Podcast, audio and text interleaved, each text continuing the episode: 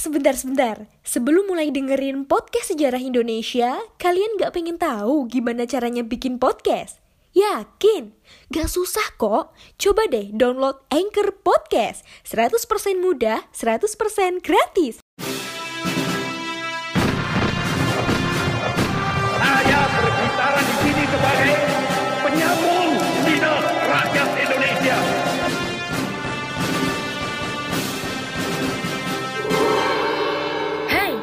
Terima kasih sudah memilih mendengarkan kami, Poseidon. Podcast yang bikin kalian gagal move on. Hai semua, balik lagi di Post Aiden Podcast Sejarah Indonesia Podcast yang bakal bikin kalian gagal move on Tahu dong sama Candi Borobudur dan Candi Prambanan. Tapi sayang banget nih, banyak rakyat Indonesia yang menganggap kalau letak dari Candi Borobudur itu di Yogyakarta. Nah, nah itu salah besar ya. Jadi, Candi Borobudur itu letaknya ada di Kabupaten Magelang, Provinsi Jawa Tengah. Memang sih letaknya itu perbatasan antara Jawa Tengah dan Yogyakarta. Ya mungkin banyak sih yang menganggap bahwa letaknya itu di Jogja karena perbatasan ya dekat dengan Yogyakarta. Nah sedangkan Candi Prambanan itu letaknya juga perbatasan antara Jawa Tengah dengan Yogyakarta ya. Kalau di Jawa Tengahnya itu perbatasan pada Kabupaten Klaten. Dua candi besar di Indonesia ini sering dikunjungi wisatawan dalam negeri dan luar negeri ya. Jadi peninggalan yang patut kita banggakan. Makanya jangan nyebut salah tempat lagi. Satu hal lagi, dua candi ini beda aliran agama ya. Candi Borobudur itu merupakan candi agama Buddha, sedangkan Candi Prambanan merupakan candi agama Hindu. Oke, lalu bagaimana sih bedain antara candi Buddha sama candi Hindu? Yuk kita bahas. Let's listen up. Secara sederhana, kita gampang sekali bedain antara candi Hindu dan candi Buddha dengan hanya melihat bentuk bangunannya saja. Kita perhatiin bangunan dari Candi Borobudur. Itu dapat kita katakan bentuknya gemuk ya, melebar ke kanan dan ke kiri. Nah, candi yang seperti ini itu merupakan candi Buddha. Contoh lainnya adalah candi Plaosan. Itu juga bentuknya gemuk-gemuk ya. Nah, sedangkan Candi Prambanan kalau kita lihat itu kebalikan dari Candi Borobudur, bentuknya ramping menjulang tinggi. Ciri seperti ini merupakan candi agama Hindu. Gimana gampang kan bedainnya? Meskipun beda agama, dua candi ini dibangun oleh satu kerajaan yang sama. Namanya Kerajaan Mataram. Loh, bukannya Mataram itu kerajaan Islam ya?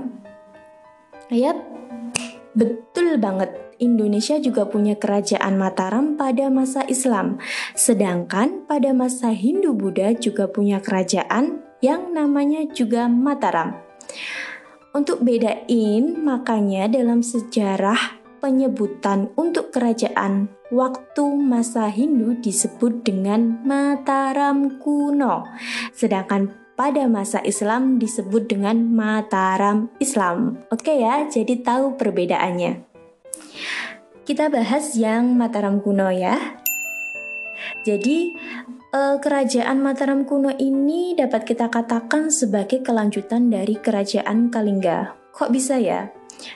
Mari kita ulik di dalamnya. Nah, kerajaan Kalingga ini dipimpin oleh seorang ratu yang sangat adil sekali dan bijaksana bernama Ratu Sima. Masih ingat kan? Nah, kerajaan Kalingga ini menguasai Jawa bagian utara, ya. Tapi Kalingga itu sepeninggal dari Ratu Sima terpecah menjadi dua. Yang di utara itu dipimpin oleh Sanah dan di bagian selatan dipimpin oleh Dewa Singa. Sanah ini menikahi anak dari raja ketiga kerajaan Galuh bernama Bratasenawa dan melahirkan Sanjaya. Nah, Sanjaya inilah yang menurut para ahli sejarah sebagai pendiri dari kerajaan Mataram kuno dan juga mendirikan dinasti Sanjaya. Lokasi dari kerajaan Mataram kuno itu di pedalaman Jawa Tengah, dikelilingi oleh gunung-gunung ya. Jadi Mataram kuno itu bisa dikatakan makmur dalam segi pertanian karena letaknya dekat gunung, dekat sungai. Jadi tanahnya itu subur sekali.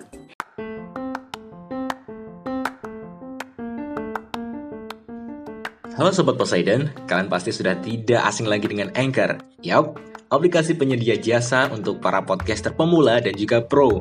Buat kalian yang pengen mulai nge-podcast, langsung download aja Anchor di App Store ataupun di Play Store. Di sana, kalian bisa nge-podcast dengan banyak banget pilihan background musik. Setelah itu, kalian bisa mempromosikan podcast kalian ke mana pun. Secara otomatis, nanti akan di-sharekan oleh Anchor sendiri. So, tunggu apa lagi? Cus, nge-podcast bareng Anchor.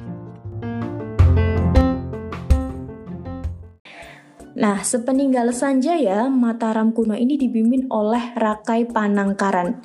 Dalam beberapa prasasti peninggalan kerajaan Mataram kuno disebutkan bahwa pada masa kerajaan Mataram kuno dipimpin oleh Rakai Panangkarang, itu Dinasti Sailendra dari Kerajaan Sriwijaya yang bercorak Buddha letaknya di Sumatera ini mulai menguasai Mataram kuno.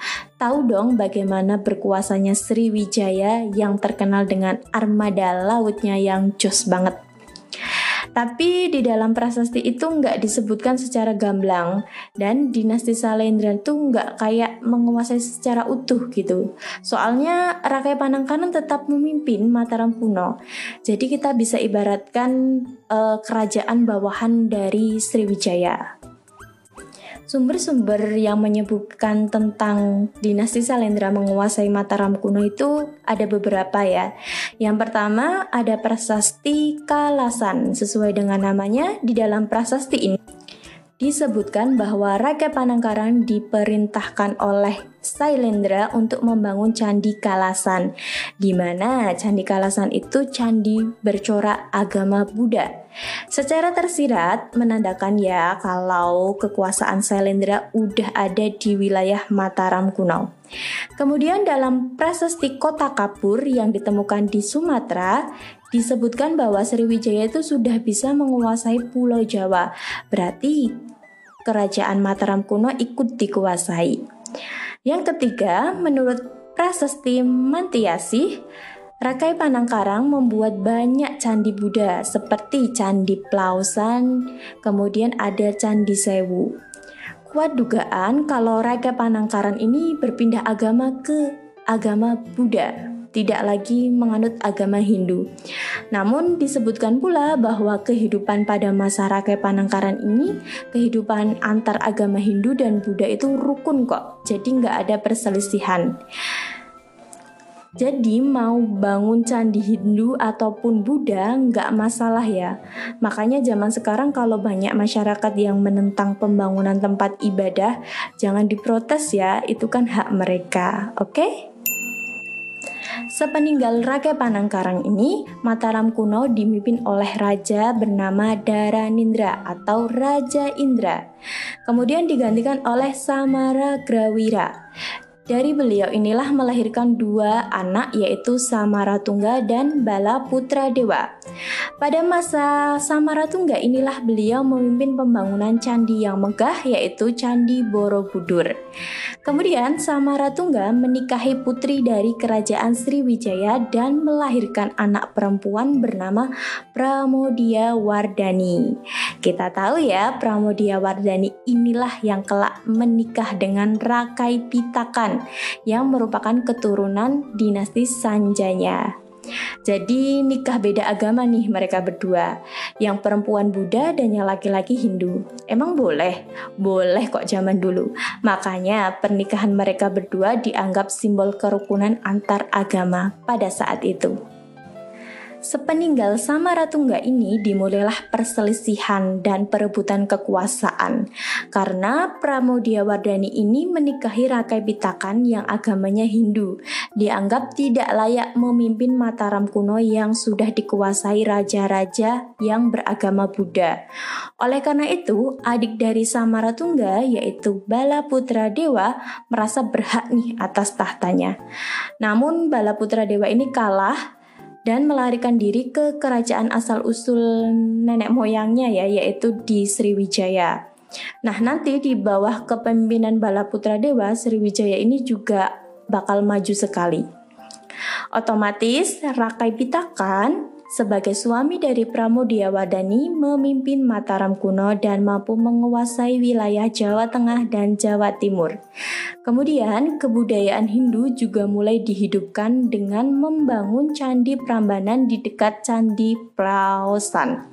Hal ini dianggap sebagai bentuk toleransi antar agama pada masa kerajaan Mataram kuno.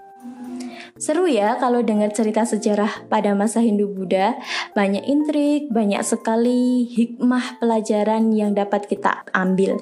Jadi kalau udah tahu sejarahnya pas berkunjung ke situs sejarah kayak Candi Borobudur, Plausan, Sewu, Prambanan, itu kayak masuk dimensi lain, masuk ke masa lalu. Takjub banget lah sama negara sendiri. Pasti kita bayangin gimana zaman dulu bisa membangun bangunan candi semegah itu. Belum ada semen loh ya, belum ada gergaji dan lain sebagainya. Oke, kita tetap jaga kerukunan antar agama antar ras dan suku dan tetap patuhi protokol kesehatan karena ini masih dalam pandemi. Sehat selalu, saya Ninit pamit. Bye bye. Terima kasih.